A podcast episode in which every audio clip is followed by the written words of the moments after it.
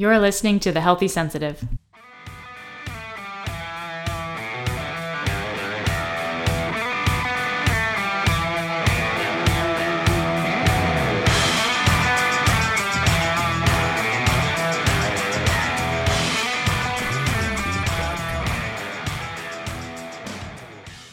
Hello, and welcome to The Healthy Sensitive, a podcast for highly sensitive beatniks and creative renegades who are trying to figure out how to live a robust, full life that doesn't leave them feeling exhausted. I'm Leah Burkhart, your hostess on the show. And today, what I want to talk about is marriage, although not the traditional kind of marriage. So, just to give you a little bit of background, I am a pretty big fan of Sam Harris and his podcast. I think it's uh, Making Sense Podcast, and he also has an app called the Waking Up app. And in both situations, or both uh, hosts, platforms, platforms is the word, he has a, a, number of interviews that takes place. And one of one such interview was with a Mr. David Whyte, who I will have to admit to all of you, I didn't know existed before like a week ago. um, but I fell in love with a man's voice and with his thoughts, as often happens with incredibly intelligent humans who you can just tell they've done some work. They've lived their lives, they are living their lives, and they're living as with as much integrity as they can. If he's faking that, uh, he's doing a phenomenal job. So he's a poet, he's a thinker. Uh, I believe he has a PhD in marine biology in any case. All of this is to say, he wrote a book. And the book is called The Three Marriages. I think he's written a number of books, but that's the most recent one. And he makes a case that we have three marriages in life, the first being the one that we all traditionally, pardon me, or, uh, think about when we think about marriage, you know, with one other romantic partner. But we also have a marriage to our work. And finally, we have a marriage to ourself.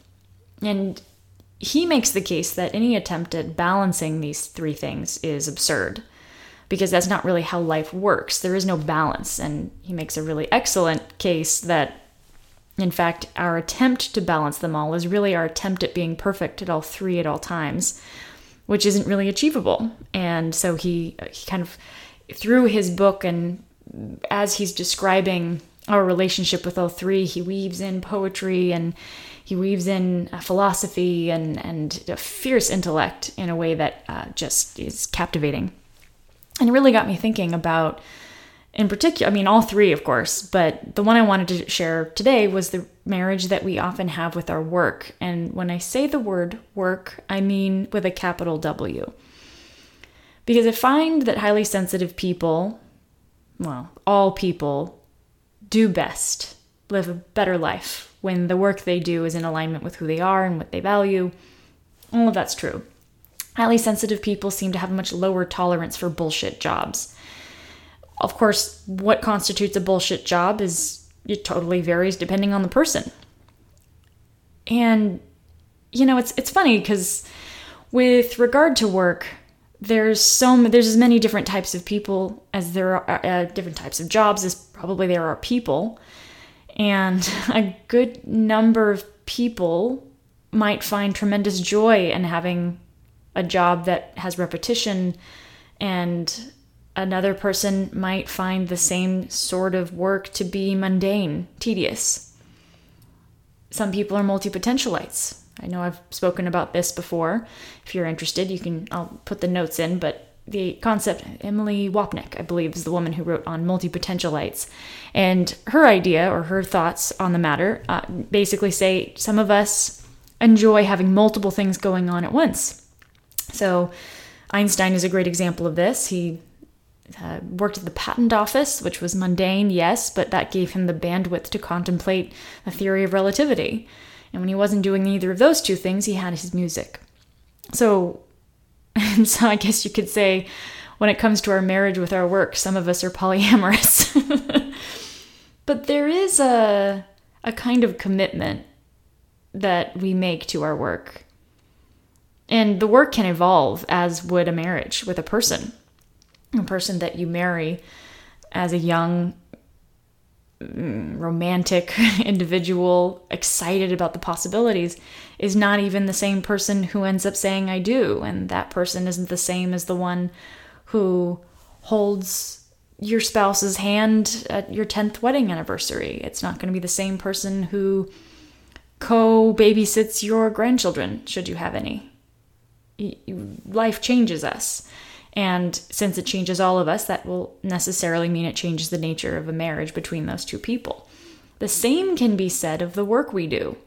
I would argue that's especially true in today's time because work so we live in a world that's so technologically speedy that everything that we think we've worked toward in one instance might become obsolete the next. You know, we think we're working toward a sense of stability, and we find to our chagrin that we've invested a tremendous amount of time and energy and, and money into an education that now only allows us to, well, it doesn't allow us to do much of anything, um, at least not if we're trying to work directly in, in that particular field uh, a specific example isn't coming to mind. Ex- well, I, I was thinking of Numbers actually, uh, the movie Numbers. Uh, you know, these incredibly brilliant women are ticking away at, and they can make these extraordinary calculations. And with the coming of computers and calculators, the necessity of having a person who can make those kinds of calculations dissipates. Which isn't to say that the woman or the women become obsolete certainly the the skills they learn in mathematics are something that can be applied elsewhere maybe in a math class for all i know but you can see where i'm going with this there is no such thing as stability not really not in a world that is basically a marble in the middle of a vast blanket of black voidness so nothing's really certain and yet generally or maybe just specifically, you'll have to tell me if you're maybe an exception to this. We each seem to have a yearning, a yearning for that constant partner. And I don't mean in this case the partner of, you know, a romantic partner, although many of us have that too. The yearning though is is to feel like the work that I'm doing, I'm saying I in this case, but the work that I'm doing is connected to something vital to who I am. Whoever the I is that insists is an am. and often I find that coaches and psychologists, you name it, they'll ask questions to help us get at the heart of what it is that we want to do with our lives because so many of us are a bit aimless. And they'll ask, well, what if I could wave a magic wand and give you a million dollars? Which, at least right now, is a significant amount of money. And if one was willing to live moderately, not even necessarily modestly, one could probably live on the interest alone of a million dollars. So that would probably be enough to be basically independently wealthy. So great. What?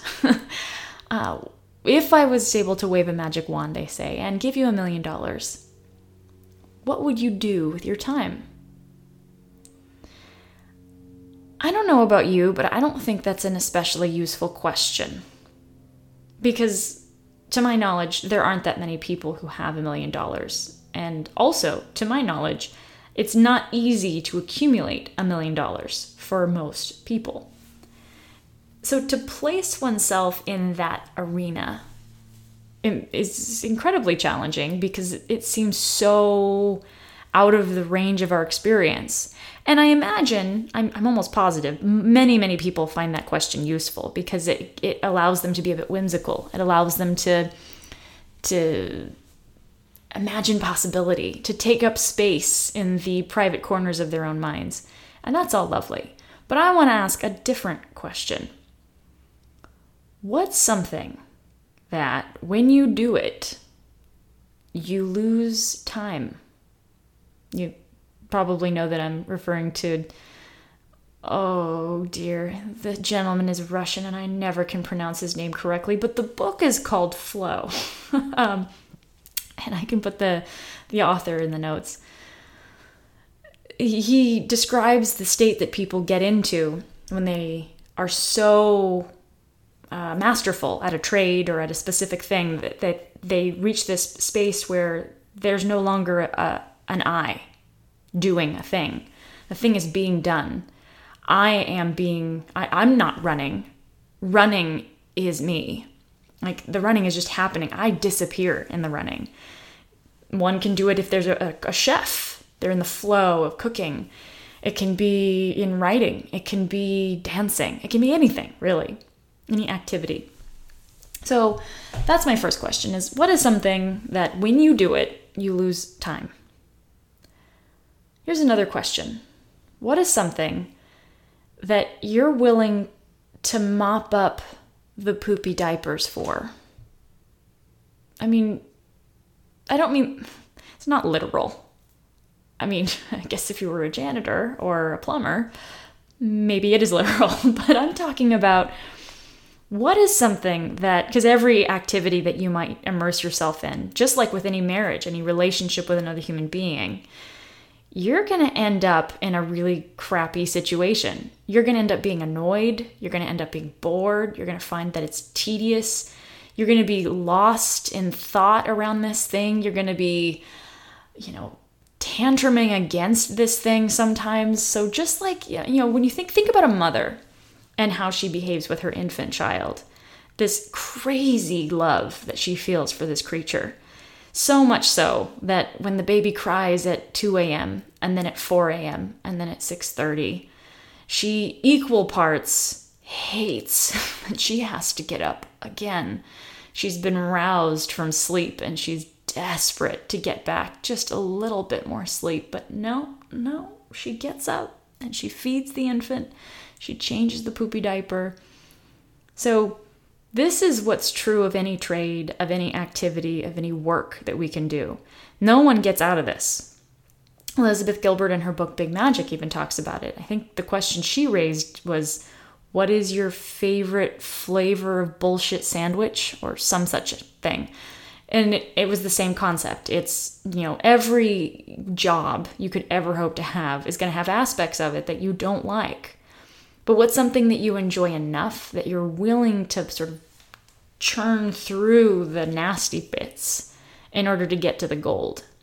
Just like a mother with her infant. Yeah, you know, maybe a part of her hates this little baby for a second, but then she sees him. And she can't imagine doing anything other than loving this creature. Even if, as she's rocking, she's thinking to herself, maybe someday I will sleep again. And in the same way, a writer might say, maybe someday I'll feel at ease with writing again. Or, um, I don't know, a photographer, maybe someday I will not see the world in five by seven lenses. What is that thing that you're willing to get through, you know, do the nasty bits to get through because you just love it? And it doesn't make sense, it's not rational, you just do. And instead of thinking, in turn, this brings me to my next question. Instead of thinking about what you might do with your time if you had an infinite supply, or maybe not infinite, none of us has infinite supply of time, but you had a lifetime, presumably, to do what you wanted to do because you're independently wealthy. Instead of thinking in that way, I actually want to go in the other direction. What would you do if you had nothing? What would you do if you were sick? What's something that you can do that you enjoy so much that even in your most vulnerable of circumstances, perhaps especially in your most vulnerable of circumstances, you would not relinquish your love of this thing? I'm not talking about passion, to be clear. I'm not talking about, you know, when people say, find your passion or do the thing that you're passionate about. I mean, you need a little bit of passion. I would wager to get yourself kind of started, just like with a relationship and a marriage. You know, you need that lust, that goofball, crazy kind of love in order to get yourself immersed enough where you're willing to put up with all the crap that comes after. Like, you need that. So, I'm not saying swim away from passion. I'm saying, though, don't rely on passion. Passion is she's not a reliable creature. She's she's the flaky relative that you invite to Thanksgiving dinners and maybe she comes and maybe she doesn't, but meh, let her be. Sort of she's really as fickle as willpower when you really get down to it. So what is it that you love enough that you're willing to endure or really that this thing might even help you to endure in the worst of circumstances? What is it that you call upon when you're having to navigate a terrible divorce? What is it that you reach for in the middle of the night when you can't sleep? What is it that you hold on to and wrap around yourself when you feel alone and small and inconsequential? What is that thing? And hopefully, the answer is the same as the thing that you would spend your time doing if you won a million dollars. But I feel like going down into the dark abyss is a little bit more impactful than hanging out in the fluffy sunshine because there's all kinds of things that I like doing in the fluffy sunshine of, you know, independence. I like to walk, I like to run, I like to think, I like to speak, I like to put on online courses, I like to watch movies, I like to eat, I like to cook, I like to walk the dog. I mean, you name it. There's all these things that I love to do. I can keep going. But that part of myself that is so intimate that I would still want to engage in, even when I'm tired and sad and lonely. That's the thing I feel we probably also need to speak to. And I'll be honest, for me, it's writing.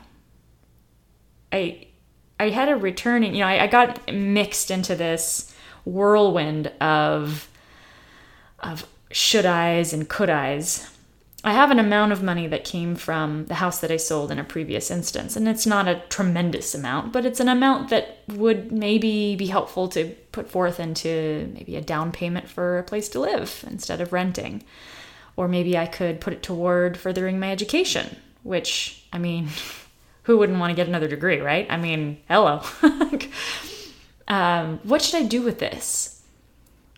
And so that's one piece. And at the same time, my brain is all going all over the place with, you know, I, I'm doing online courses, and then the next minute I'm doing a podcast, and then I'm trying to write a blog and then I'm you, then I'm moving over here and I'm working as a community health educator and I'm designing curriculum for that and then I'm thinking about doing my self care, which includes a certain amount of steps and a certain amount of meditation. And then I'm also thinking about my relationships, and it keeps going and going and going. And for um, it, a fortunate turn of events, I mentioned some of this to a gentleman I work with, and he said, Well, I, I have a process that I think might help you kind of get to the core aspects of, he actually calls it core resonance, uh, get to the real core, get yourself a core filter, is the best way I can describe it. So it's kind of like getting to the root of your core values and then using those values as a filter. But it's not just values, because values are too fluffy. It gets a little bit more tangible than that. And I was a bit surprised to find that writing came into play. Although I don't know why. I mean, I don't wasn't surprised that writing was part of the discussion because you start off in this process with just kind of blabbing out all kinds of things and then you distill it into a few singular concepts and I, I think I wasn't surprised that writing came up. What I was surprised to find is that writing ended up being at the core. It, it was something vital. It was something uh, damn near the heart, beating blood through my system. And so I started reading through my journals because I've kept journals since I was eight years old. And there's a few books I'm sure that are missing because uh, over time, as I've moved here, there, and everywhere, um, I I just couldn't keep up with all of them. But I've kept all that I've been able to. So I have, you know, notes as an eight year old and then, you know, fast forward into elementary school, then junior high, and then I've got bit tidbits from high school and a lot from college and then grad school and and then, you know, the, I just keep writing. And occasionally I most of the time it's just me kind of processing a lot of information. It always amuses me, by the way, when I process information in this way and then go and return to all the different notes from past versions of myself how frequently the same themes keep coming up. It amused me, for example, that to discover that my ambivalence about relationships now were present from the beginning. And the ambivalence isn't a sense of, I love you, I hate you. It was never an ambivalence of a specific person. Always, always the ambivalence of the concept of a relationship itself. And that, I guess, I, I don't know if I would say it surprised me so much, but what did surprise me is the pattern that emerged.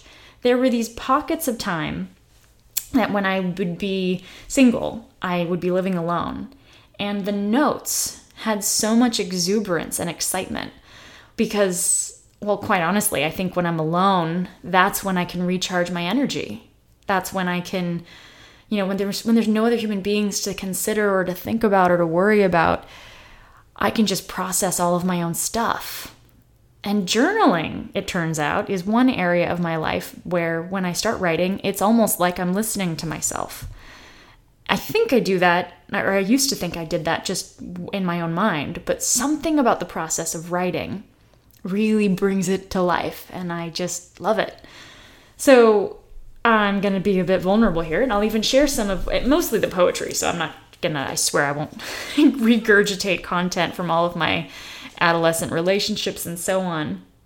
But there's hmm, there's a beauty in finding that thing that I can like I what I, I guess what I'm really trying to say here is what I've found to be true is that this thing this writing that I do it doesn't have to be good.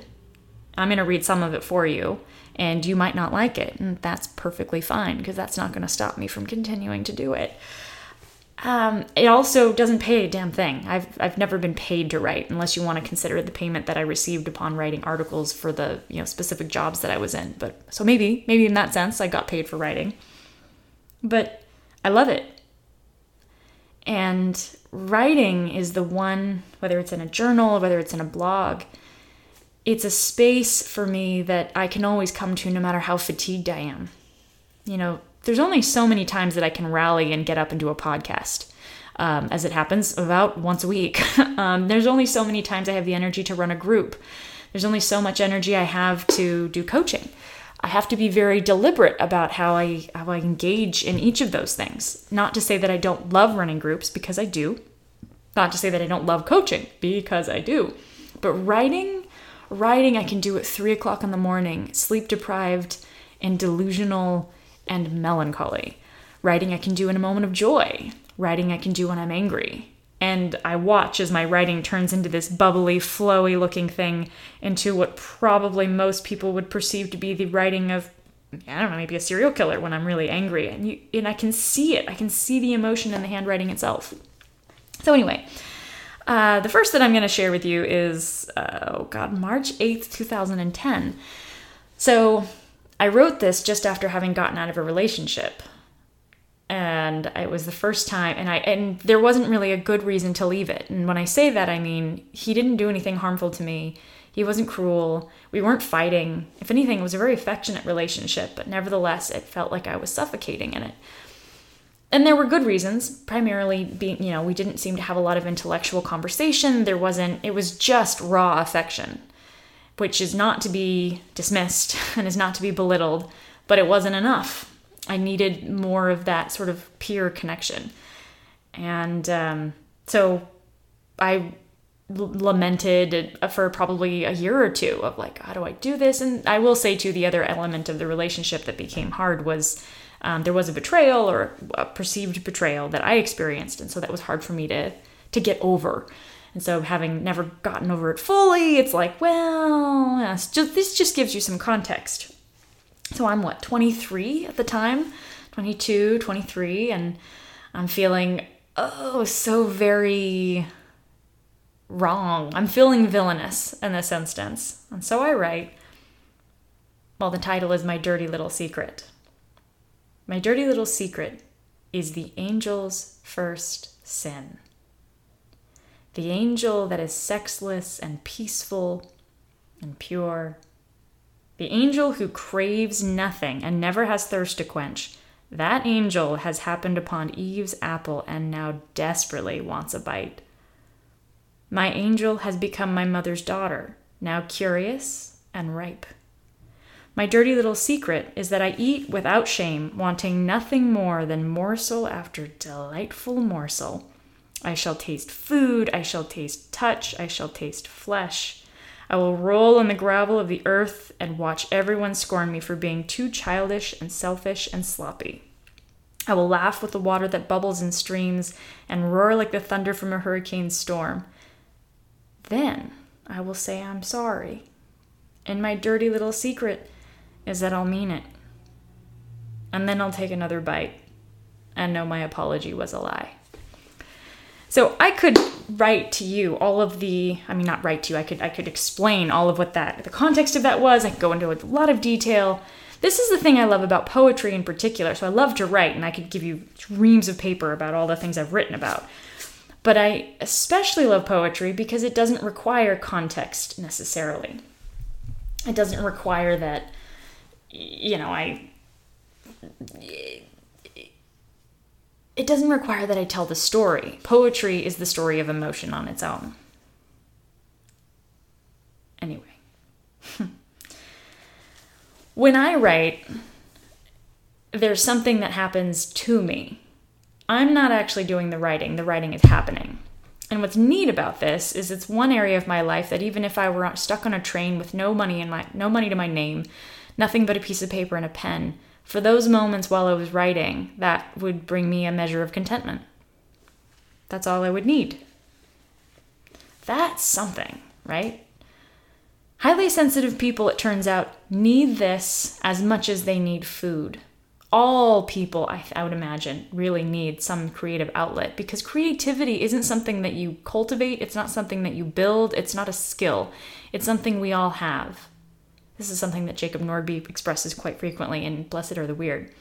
It's like we we aren't unique. It's just that highly sensitive people, being that they are constantly digesting so much information, an analogy that a psychotherapist who works with highly sensitive people often uses is you know we all have a, a tank of emotions that we can tolerate and for most people in the world about 80% of people every time something happens to them it's like another cup of gets filled and then they just plop it into the bucket. And the tank over time gets starts to get to capacity and then it has to be emptied and processed. Well, for most people it's one cup at a time, maybe one cup a day, maybe 5 cups a day. For a highly sensitive person, it just maybe a 100 cups are getting thrown into this thing every day. It's a lot of information.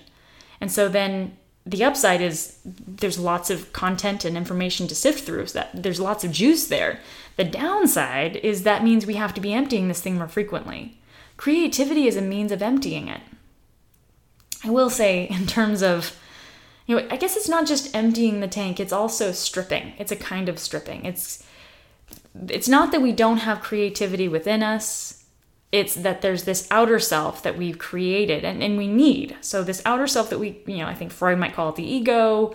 Um, Jung, I think, would do the same. But we need our ego to converse with the world, to to advocate for for that core version of ourselves, like we to socialize. So I'm not bashing the ego here, but that core part of ourselves that is unaffected by the circumstances of our lives and is curious and calm and just sort of not even curious, because even that's an emotion. It is just solidly there, or maybe solidly not there. I don't know. But that part of ourselves that is sort of the pure potential and it, it converses with the world. Our ego can sometimes get in the way of that conversation. It can be less a facilitator and more a blockade. So sometimes our job is really just to improve the connection between what's going on inside of us and the version of us that we're using to advocate, and then how we express that to the world. That sort of streamlined communication, we're trying to get rid of the fuzz. And for some people, that happens with music.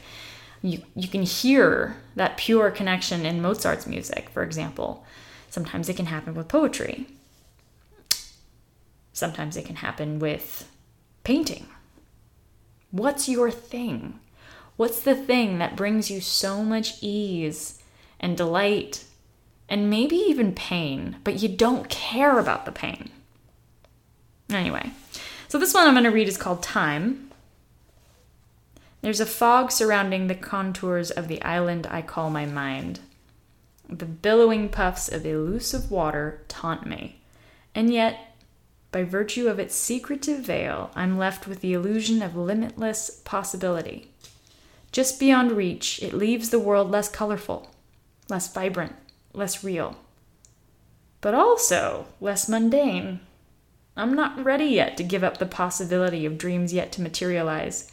If I leave this place of unrealized opportunity, color will begin to point the outlines of my unexplored terrain. The softness will evaporate into rough gravel. Echoes will become staccato drumbeats.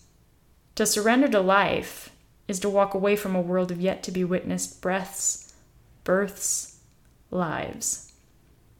I'm left with a choice eternity of dreams or an instant of wakefulness. So rather than choose, I stay awake at night while others retire. And I let my mind sleep during the day behind the image of opened eyes. I'm killing time, and it's laughing at me. For in every moment I spend avoiding and hiding from my fate is a moment stolen. Wake up. It's time to breathe. It's time to be. It's time. I don't honestly know what that means because, well, I do know what it means to me, but I don't think that's any of your business because that would ruin it. That's the other part about doing something that you love. No one else needs to understand it. When you paint something, you can tell everyone around you what it signifies. But really, once you create something, what other people experience as a result of it is none of your business. And isn't that delightful to consider? Isn't that a neat possibility? That maybe it doesn't matter what you have to say. Just saying. um, the final one that I'll share is one that, see what this was. God, even earlier than the others. And I won't give you the context because I don't know that it's important. Do you believe in life? I do. It's what keeps my blood stirring and my breath deep. Be careful before you answer be sure you know what it is that you sacrifice. For to live is to cry out in a roar to an empty canyon. It is to know and embrace the sting of real tears dripping like fiery lava from an angry volcano of loss. It is to build a bridge across an ocean, just to feel the warmth of another's touch. It is to give everything without getting anything back. And yet, to receive so much that you will forever be in debt. It is to be naked and alone in the middle of an iceberg, quickly melting away. It is to stand away from the ocean, never knowing when a wave will sweep you off your feet. It is to stand at the door of a plane with no parachute and still be willing to let yourself fall. It is to wade in front of the sun and allow it to lift you from the ground and cradle your senses. It is a moment in eternity, and that moment is all you will ever own. So tell me, friend, do you believe in life? So that's the last I'll share with you. I share all of this with you because these are the kinds of things that when I look back at and I read them and then I look at the date, it makes me smile because I see a version of myself come back to life. And it doesn't seem to matter how many years go by. Those are the pieces that bring me a lot of comfort. When I read the entries of a journal that are just distraught and miserable, in the midst of all of that anxiety and confusion, these little kernels will come out. And these kernels that come forth, they don't they, the context isn't even necessary. And so that I think is part of why writing for me is so um I guess I'll say life-giving. So what is that thing for you? I mentioned that highly sensitive people need to have a thing. The thing doesn't have to be classic art in that sense. It can be architecture. Maybe you lose yourself in the building of blueprints. It could be carpentry. Do you lose yourself in the building of furniture? Maybe you love working at the patent office. Maybe you love making widgets. Maybe you love that although the job you currently occupy seems boring to others, you simply adore that no one else is around and you can just be left to your own devices to think. Whatever it is, I think it's deeply important to commit to it. Just as it's deeply important when you decide to commit to another human being in a marriage. And of course, just as it's deeply important to commit to yourself. Now, what David Whyte mm, advocates, not even advocates, what he argues is that each of the three marriages the marriage to our work, the marriage to our, another person, marriage to ourselves each of them needs to be fed. And in feeding any of them, it helps feed the other two. So, when you take the time to feed your marriage, because that's what that requires, you inadvertently feed your own thoughts and creativity, which also nourishes yourself.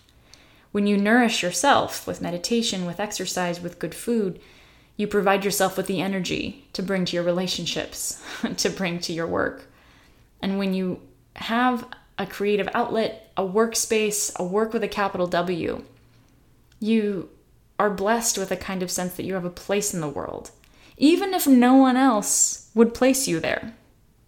They don't need to, because you do. You've placed yourself on the map. And that's what your work really does. It says to the world, I am here. Big red dot. and there's something really special about having that kind of a relationship with your work.